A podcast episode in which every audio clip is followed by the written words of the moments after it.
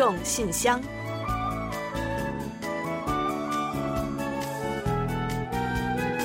分享最新动态，聆听您的心声。听众朋友们好，我是李璐，欢迎收听《听众信箱》节目。听众朋友大家好，我是婉玲，非常高兴啊，时隔一周又跟大家相会在这里了。这些日子呢，韩国一下子增加了不少的新冠肺炎病例了，形势呢发展太快，嗯，感觉前几天啊，我们还在担心大伙儿呢，但是呀，这些日子呢，反过来又让大家为我们担心了。嗯，真的是啊。不过在这里呢，也向所有记挂着我们的听友表示感谢啊，也请你们放心了，我们呢还都挺好的。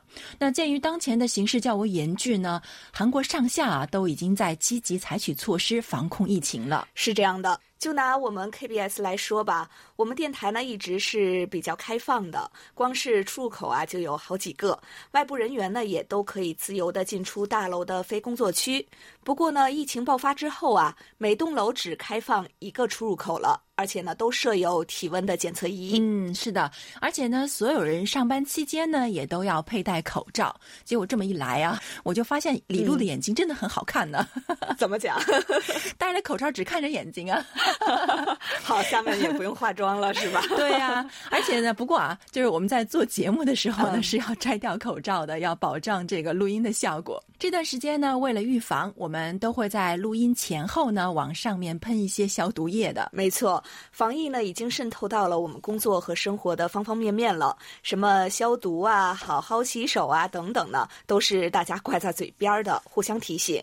另外呢，首尔市还在实行公务员和公共机构错峰上下班，也包括我们啊。那上下班时间呢，改为早十点到晚七点，让高峰时段的人流呢不是那么拥挤。还有一些企业啊，干脆让员工远程办公；一些医院呢，也开始为患者远程诊疗了。嗯，此外呢，还有各种同好会，比如说练瑜伽的、学语言的，或者是游泳班啊、健身房什么的，也都暂停了。全韩的中小学和幼儿园呢，也暂定推迟一周开学。还有图书馆、博物馆、美术馆等等的文化设施呢，也都暂时关闭。教会、圣堂等等这个宗教设施呢，也纷纷取消了集体礼拜呀，还有弥撒什么的，改为远程祷告了。嗯，各种集会呢也被禁止了，人们呢都纷纷取消各种聚会。呃，隔绝病毒，但并不隔绝爱。目前呢，中国的疫情也还没有消退，让我们呀彼此都珍重，都加油。相信呢，大家一起来努力，一定可以早日战胜疫情。好，那接下来呢，就让我们一起来打开今天的听众信箱吧。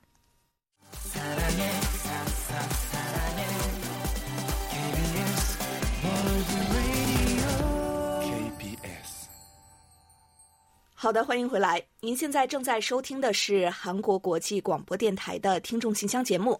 接下来呢，为您预报一下今天节目将播出的主要内容。嗯，我们这期节目呢，依然还是有韩广动态、来信选读，还有生日祝福等几个小栏目。在生日祝福栏目中啊，我们将一起分享一段朱坚平听友提供的人生感言。另外，在生活的发现栏目中，我们要为您介绍的是李洪武听友提供的生活小智慧：怎样跑步才不伤膝盖？本月的专题讨论话题，请您聊一聊如何预防未成年人犯罪。有问必答，回答的是河北省单金海听友提出的有关韩国电动自行车发展状况的问题。在节目最后的点歌台栏目啊，播放的是赵连贵听友点播的一首歌曲。好了，节目呢，我们就先预告到这儿，欢迎您继续收听。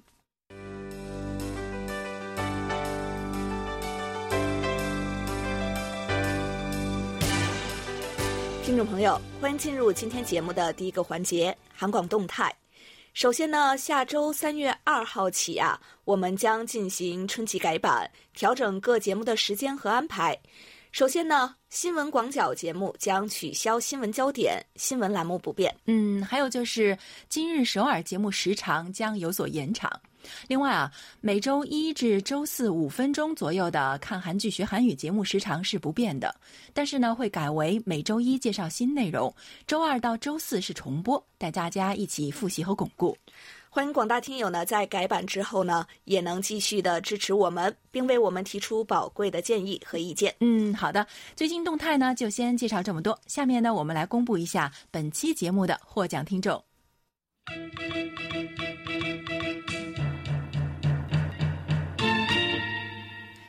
幸运听众是山东的王培栋听友，热心听众是天津的李健听友。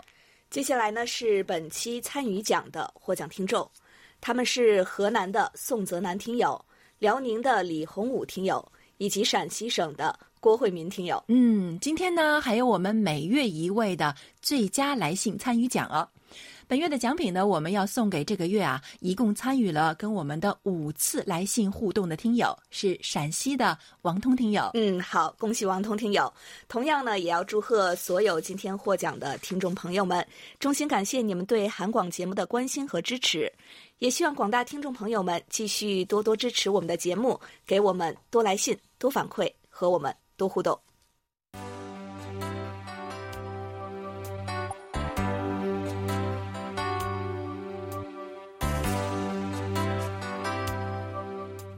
听众朋友，现在是来信选读时间。今天继续大家选播几位听的来信，并解答听友提出的问题。嗯，稍后呢，我们还将在节目最后的点歌台环节去介绍一下我们的联络地址。所以呢，请还不太清楚的听友们呢，提前做好准备，到时候呢，留意一下。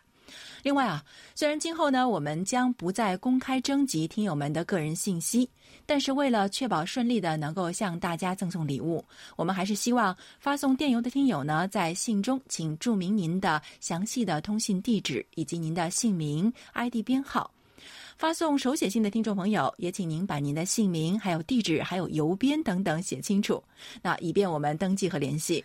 好的，那在正式介绍今天的来信之前呢，我们要向朱文正听友还有张培强听友呢表示一下道歉啊，因为我们的工作疏忽呢，两位的礼物被寄送到了旧的地址了。经过两位的共同努力和协调，才确定了这个礼物未能如期收到的原因，让两位久等和担心了，真的是非常的抱歉。嗯，不过呢，请二位放心啊，新的地址呢我们已经做了更新，礼物呢也会重新为您寄送的。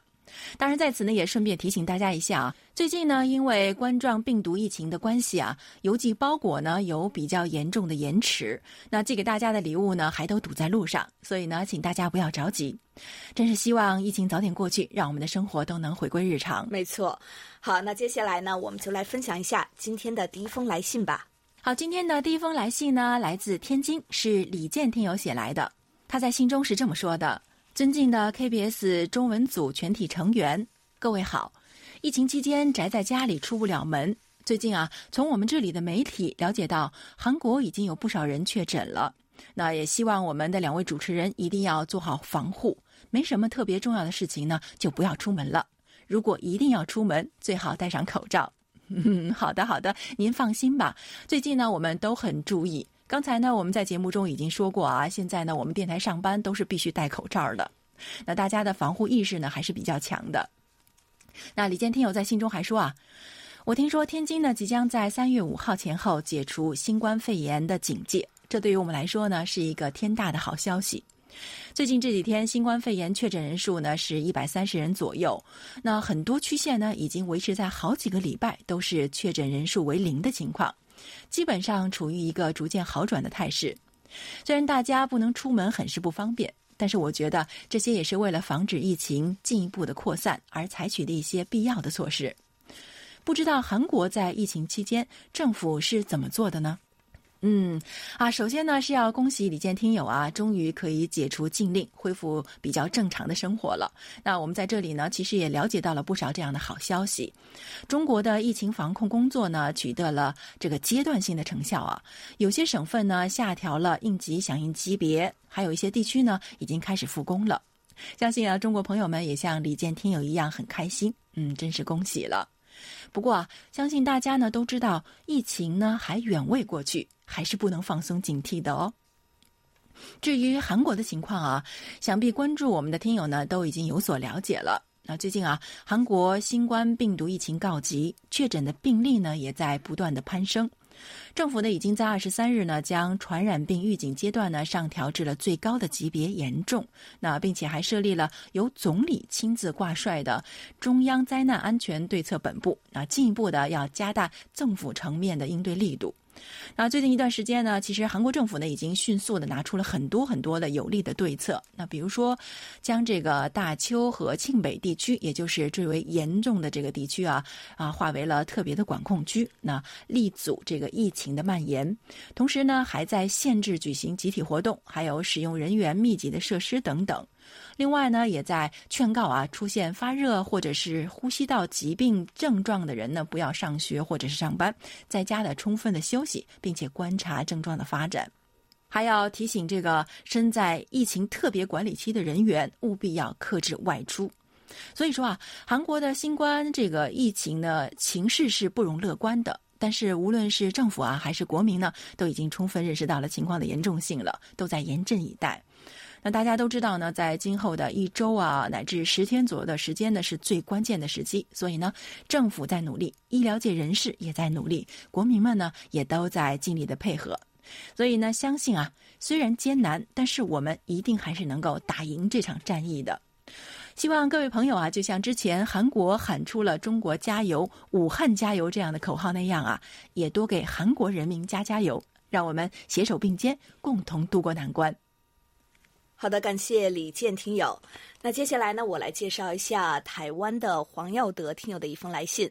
他说：“柜台寄来的参与奖我已经在昨天收到了，非常感谢柜台寄来了印有韩广标志的笔、QSL 卡，还有收听报告表，方便让我填写收听报告。我也会继续积极给柜台反馈收听情况，做好监听员的责任。”在这期的听众信箱节目中，听到了除了中国以外，还有来自日本、甚至美国、德国、印度、印尼等来自各个国家的听众，让我感觉到短波广播真的是一个特别的存在。透过短波，让来自五湖四海的听众能够连接在一起，也知道了在其他国家也有与我们一样的广播爱好者，也在收听着柜台节目。在这个短波广播已经逐渐式微的年代下，还有那么多人喜欢着短波收听短波节目，真的是感到欣慰。希望柜台能世世代代一直为我们广播，让我们的下一代能像我们一样享受收听柜台的乐趣。最后，也给环广中文组所有的主持人及工作人员们拜个早年，祝大家新的一年鼠年行大运，钞票数不尽。好的，谢谢黄耀德听友啊。那近期呢，因为介绍疫情来信什么的呢，回复您的信件呀晚了一些，还是希望您能够多多的见谅。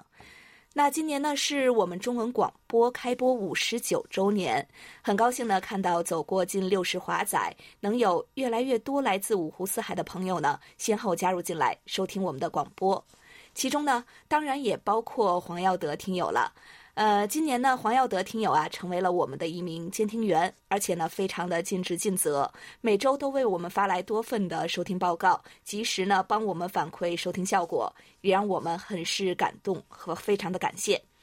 您呢，对于短波广播的热爱呢，我们都看在眼中了。有了您这样广播爱好者的陪伴啊，就是我们前行和做好服务的最大动力。好，再次感谢黄耀德听友。好，接下来的这封信呢，是来自山东省。是一位久违了的朋友王培栋听友，他在信中是这么说的：“尊敬的韩国国际广播电台中国语组全体成员，安宁哈塞优，我想应该是说安宁哈塞优对吧？好久没有联系了，时间过得好快，转眼之间十多年已经过去了，不知道你们还记得我吗？我是二零零五到二零零六年在韩国中清北道镇川郡大龙电子株式会社工作的研修生王培栋。”同时呢，也非常荣幸的成为2005和2006年的海外监听员。我曾在去年，也就是2019年发给韩广北京总局一封信，但是呢，没有收到柜台回复，不知道是否这封信呢在半路上开小差了。所以啊，这次呢，通过电子邮件给你们再写一封信，问候一下大家。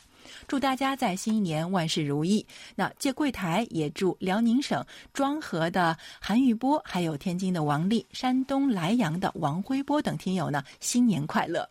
嗯，怪不得这位听友的名字啊，我是第一次看到啊，原来是十几年前的老听友啊，欢迎您的回归哦。那您去年寄给我们北京地址的信件没有收到，哇，也许真的是半路上开小差了，那或者是地址是不是有误呢？那一会儿呢，我们还会在节目最后那为大家播报一下我们的联系方式啊，到时候呢，也请您再关注一下。不过啊，本来走这个信件邮路呢就比较慢一些，而且呢也可能中间会出现各种问题，所以啊，如果没有特别不方便的话呢，那也在这里建议听友们呢多多使用电子邮件呢跟我们联系。王培栋听友还说啊，二零二零年春节呢是中国极为不平凡的一个春节，那突如其来的新冠病毒肺炎呢给国家和人民带来了严重的影响，好在众志成城，控制疫情有了初步的成果。相信韩国的疫情也会很快平息的。古语道：“多难兴邦”，中国加油，韩国也加油。那由于种种原因，我没有能收听柜台的节目。那这次写信啊，主要是想向柜台索要一份详细的收听报告和节目表。我还会一如既往的支持柜台的节目，因为我喜欢韩国，热爱韩国，它曾经是我的第二故乡。在这里，愿韩中两国的友谊比山还高。比海更深。嗯，好的，希望借您吉言啊，这场疫情能够早日告一段落。那您需要的收听报告和节目表呢，我们都会给您寄去的。那不过呢，刚才我们也说了哈，受到这个疫情的影响，最近呢邮路呢不够顺畅，所以呢寄到您的手中呢可能会比平常呢要多需要一点时间，还请您耐心等待。虽然您是时隔十来年回归啊，但我相信呢，你会发现韩广呢虽然有了很多的变化，但还是那个温暖的大家庭。欢迎回家哦！好的，非常的开心呢，能够看到时隔十多年的老朋友啊，王培栋呢重新回到了韩广听众的大家庭中了。也期待呢今后能与您有更多的沟通和交流，期待您的再次来信。另外呢，浙江省的康真恒听友呢给我们发来了收听报告，还有一封短信。他呢在信中是这样说的：浙江省的疫情情况逐渐好转，十八日全省仅新增一例确诊，出院的人明显增加。我所在的市也没有新增的病例，希望出院的人越来越多，疫情能够得到尽早的消除。最近两天风和日丽，晴朗的天气带来好心情。希望疫情的阴云早日吹散，让阳光重新照耀大地。是啊，看到中国呢有越来越多的地方新增病例为零，我们呢也感到非常的高兴。真的是近期各种阴霾里难得的好消息了。大家呢再坚持坚持，一定很快呀就能迎来曙光的。韩国呢也要加加油，迎来更多的好消息。康振恒听友呢最后还表达了对我们书斋节目的喜爱。他说：“我仔细的听完了韩广书斋的小说，呃，小说的最后非常的感人，其中的解说很好，令我印象深刻。希望柜台能出更多的好节目。”好的，谢谢您。我们的书斋节目呢，每周二是推出一期的，欢迎康真恒听友还有广大听友呢准时的关注和收听，并且呢抒发大家的收听感想。另外呢，梅林听友也来信呀，谈到了最近的疫情了。他说：“KBS 听众信箱节目李璐、婉玲及汉斌，你们好。中国爆发新冠病毒疫情，很快传播开来。在大难面前，有一群人临危不惧，以大无畏的精神战斗在一线，夜以继日的工作，拯救了无数生命。这就是我们的医务人员们，可爱的白衣战士们。他们中既有亲人，也有好友。”为这群可爱的人点赞，更钦佩他们崇高的精神。是的，是这样的啊。那这群白衣战士啊，是最可爱的人，他们都非常的平凡，但是呢，也都非常的伟大。最后呢，我们也以这个梅林听友的一首即兴小诗啊，来表达我们所有人对医务人员的崇高敬意。白衣天使形象高，华佗扁鹊尽折腰，逆行武汉驱魑魅。入死出生挽宽涛，好，再次感谢美玲听友。好，接下来呢是啊，有两封信要介绍给大家。那首先呢，第一封是这样写的，他说啊，大家好，二月十五日的听众信箱里啊，听到婉玲姐叫我小朋友，虽然我已经工作不当小朋友很多年了，也是好久没有听到这个称呼了，能再次听到真的好开心啊。其实无论年纪大小，始终都要保持一颗童心是最重要的。好 呀，都怪我，都怪我啊！那不过我真的是一直以为以为这个冯杰听友呢是算得上是小朋友的哇。那下次呢，看来要叫您大朋友了。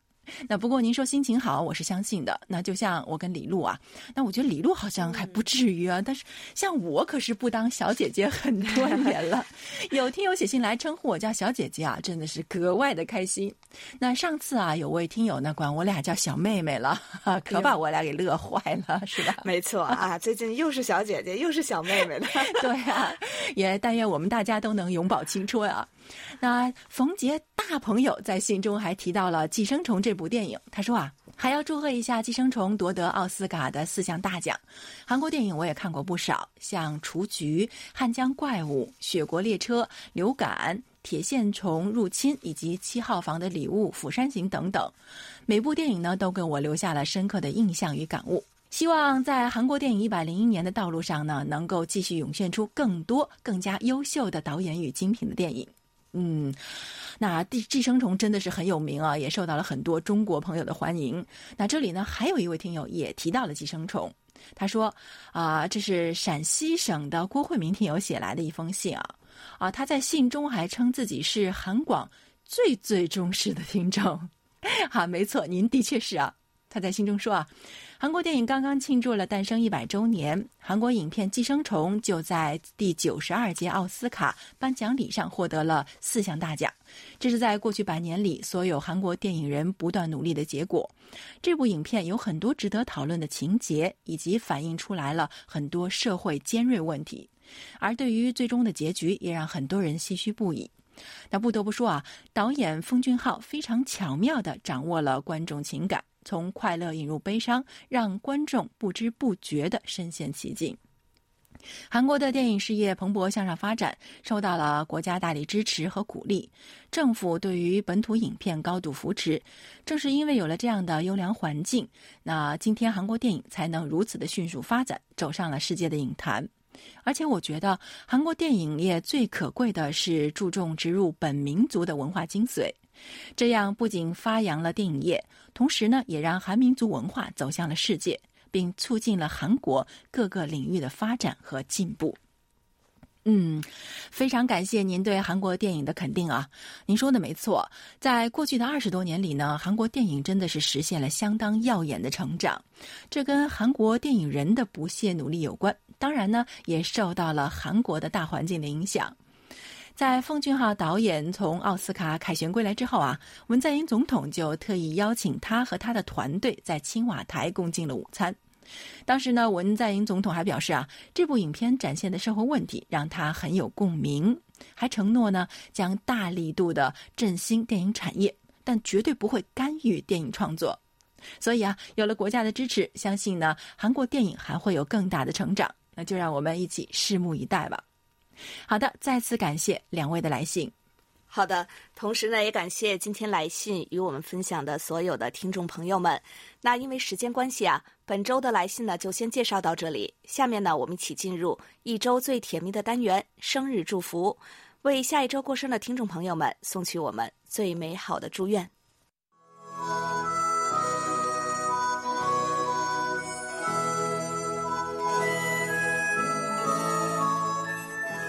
每个生命都是独特且美丽的，组合在一起，共同谱写出了一曲婉转动听的生命之歌。此时此刻，在韩广这个大家庭里，让我们把最真诚的祝福送给您。欢迎来到生日祝福。首先呢，我们送给即将过生的听友们一段由上海市朱坚平听友提供的人生感言：生活需要多一点点勇气。如果人生感到虚无缥缈。找不到坚持下去的理由，那就找一个重新开始的理由。生活本来就是这么简单，只要一点点勇气，你就可以把你的生活转个身，重新开始。要想以后活得光彩，就只能努力现在。不是每个贝壳里都有珍珠，但是珍珠一定生在贝壳中。不是每个人努力都会成功，但是成功的人一定都很努力。好的，感谢婉玲，也感谢朱坚平听友与我们分享刚才这段话。同时呢，我们借着这一段话，再次祝福所有二月份过生的听众朋友们生日快乐。嗯，好，接下来呢，我们就把这首由金燕子演唱的《阿姆鲁 Party》送给二月过生日的所有听众朋友们，真心祝福你们每一天都快乐，每一天都能有好心情。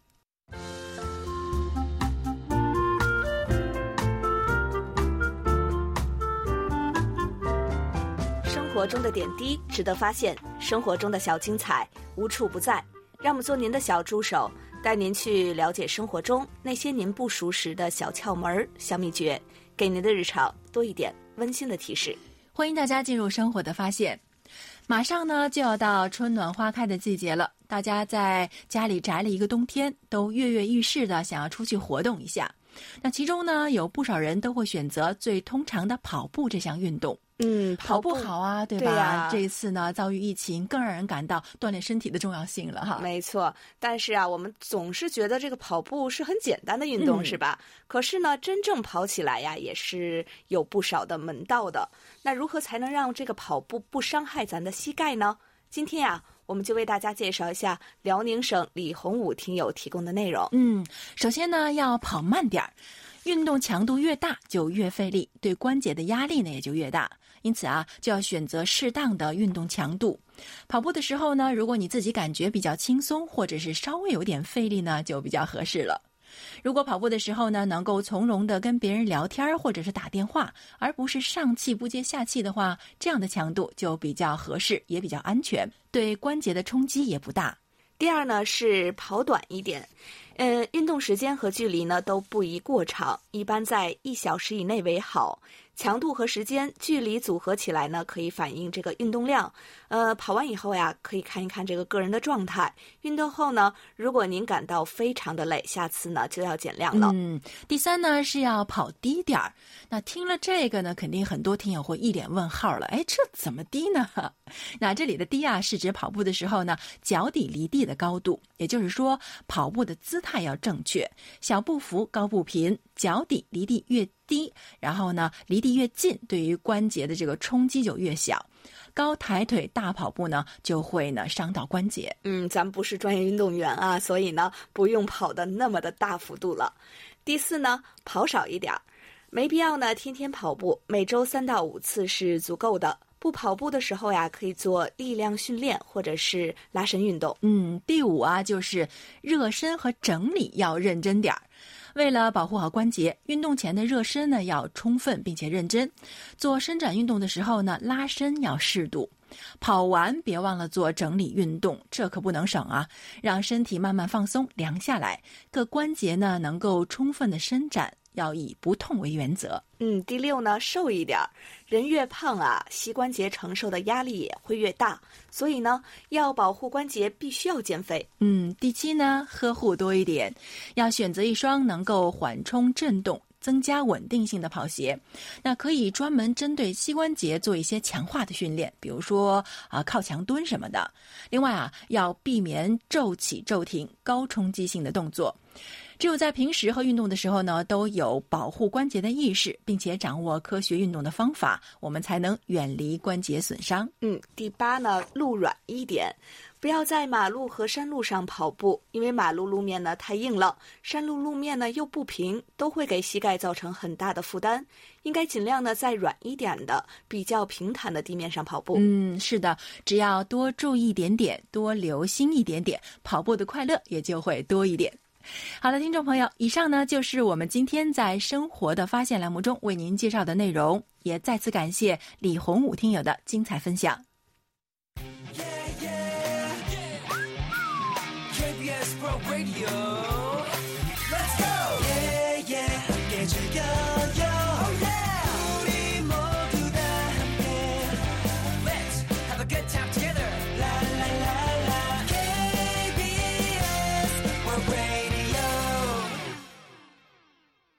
好的，欢迎回来，这里是韩国国际广播电台的听众信箱节目。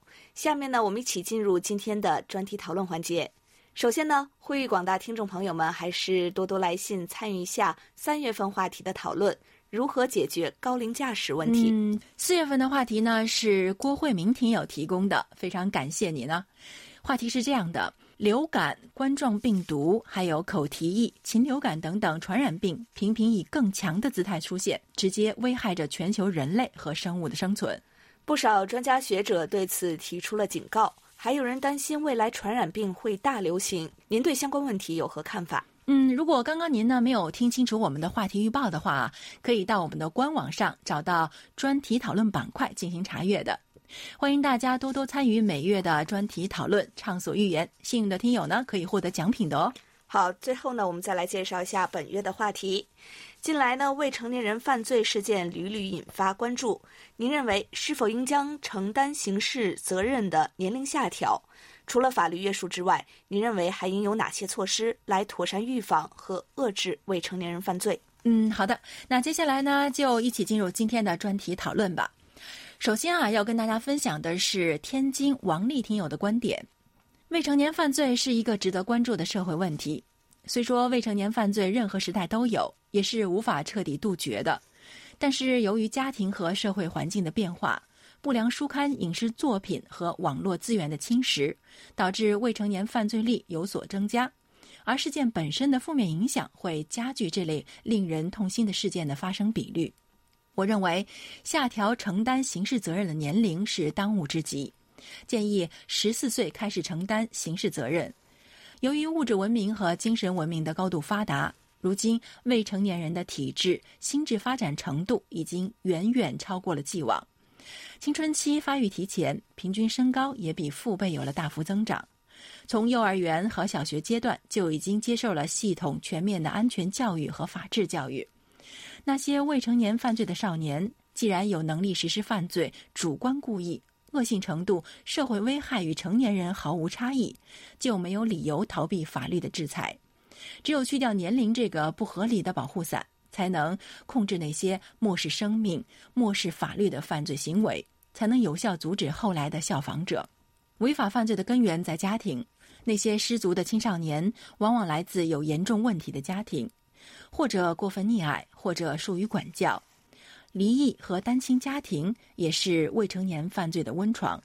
为了下一代的健全人格，不可不慎重对待家庭的完美和和谐。那些把婚姻家庭当成儿戏的人们，可曾想到自己的草率行动已经给子女的未来埋下了隐患？除了修改法律，还要继续加强法治教育，让每个青少年都切实认识到要尊重他人、尊重生命，提高自身修养。从提升人的基本素质上着手，净化社会空气才是根本之策。同时，要严格管理影视作品的内容，禁绝不良内容的网页，创造一个有利于未成年人健康成长的外部环境。好，以上就是王丽听友的观点。好的，接下来呢，我来分享一下山东省刘德民听友的观点。中国在上世纪九十年代通过了《未成年人保护法》。但由于条款过于笼统，更像是倡导性的条款，并未发挥太多的实际作用。对此，我有以下几个建议：第一，政府需要重新定位《未成年人保护法》的法律地位，避免当前的尴尬地位，不能只有在未成年人是否免责时才被拿出来。《未成年人保护法》这几个字本身是褒义词，过于强调保护，寓意是好的。但作为一部法律文书，应该改成《未成年人保护及惩戒法》这样的中性词比较好。保护及惩戒两方面都有，才是一部法律应有的面貌。第二，我完全同意承担刑事责任的年龄下调，原因很简单：二十多年前中国认定的刑责最低年龄是十四周岁，而目前随着社会的高度发展，十四周岁的未成年人的身体发育、思维能力。与社会的接触程度已完全比我们想象中要复杂。二十多年前的老标准显得很滞后，应修改为十一或十二周岁。除了法律约束外，我认为还有以下方面可以预防和遏制未成年人犯罪：第一，我们首先要认识到一些非常严峻的问题，那就是任何方法和手段都不能完全预防和遏制未成年人犯罪，只能在某种程度上减少未成年人犯罪的几率。这是我们一定要认识到的。想百分之百预防和遏制，反而欲速而不达，要疏而不能堵。第二，学校应该继续加强普法教育，定期让社区民警进校园进行法制宣传。在我上学的时候，学校就经常组织看《少年犯》这样的法制电影。我觉得，对于学校里的那种小霸王，学校要进行重点关注、预防和限制，不能坐视不管或不闻不问。德与智一样重要，重点防止其在学校拉帮结伙，带坏其他学生，更要防止其欺凌其他弱小学生。防住校园犯罪，关键就是防住源头。第三，家长的配合也很重要。未成年人的模仿能力很强，家长本身应该提高自己的素质，以身作则，为未成年人做榜样，也要与未成年人进行有效的沟通，及时关注其内心世界。第四，各国预防未成年人犯罪机构应该互通有无，定期沟通，互相借鉴经验，促进全球未成年人犯罪率的降低。好，以上是刘德明听友分享的观点。接下来是安徽省楚昌荣听友的观点。近年来，未成年人犯罪的恶性事件屡见不鲜，已经在社会上造成了非常恶劣的影响。例如，二零一八年十二月，中国湖南一名十二岁的小学六年级男生因不满母亲的管教，持刀将自己的亲生母亲杀害在家中，而在审讯中却说：“我又没杀别人，我杀的是我妈。”如此丧尽天良的人，事后竟被无罪释放。二零一八年七月，湖北一名初中女生被自己的小学男同学持刀挟持，实施抢劫，被强制脱光衣服，又遭剪刀刺伤，全身多处伤口。但行凶者被警方抓捕后，因其未满十四周岁，不承担刑事责任，很快被释放了。这些都是未满十四周岁的未成年人所做出来的事。法律以保护未成年人的名义纵容这些施暴者，却没有考虑到受害者的利益。都说青少年是祖国未来的花朵，可当这些娇嫩的花朵还在发芽时，就变成了一朵恶毒的食人花。我们应该怎么办呢？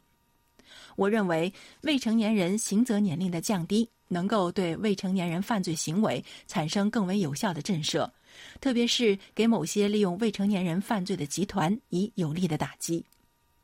好，以上就是楚昌荣听友的观点。好的，感谢大家的分享。那专题讨论呢，就介绍到这里。接下来进入下一个环节。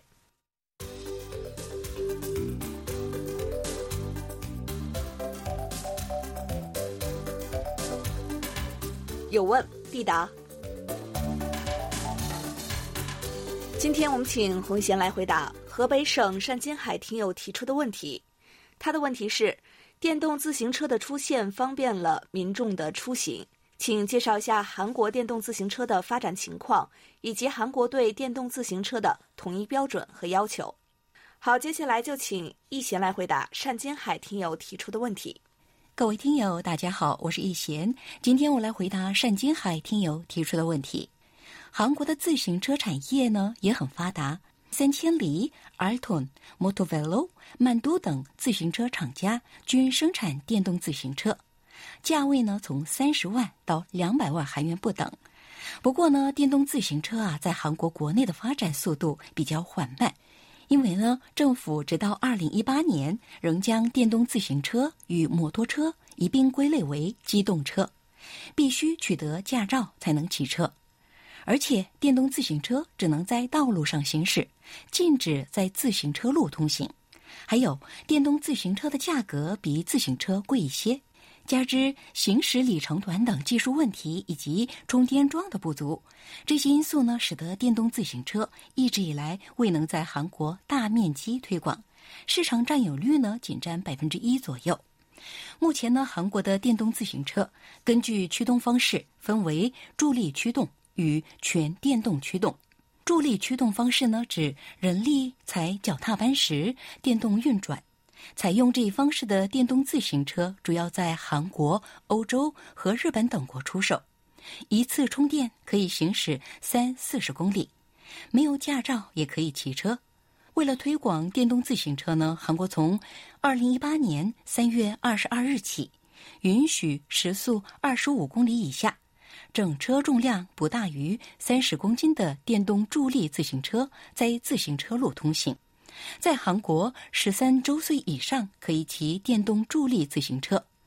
全电动驱动方式的电动自行车呢，像摩托车一样，电动自行车呢属于机动车，不能在自行车路行驶，持有机动车驾照才能骑车。在韩国，十六周岁以上可以考机动车驾照。全电动自行车在道路上行驶的时候，车速呢不得超过时速三十公里。另外，韩国人购买电动自行车的时候呢，必须向有关单位申报电动自行车符合安全标准，包括电机功率在三百三十瓦以下，电池电压不超过四十八伏，充电器上贴有安全认证标志。好，听众朋友，今天给大家介绍到这儿，希望单金海听友满意。我们下次再会。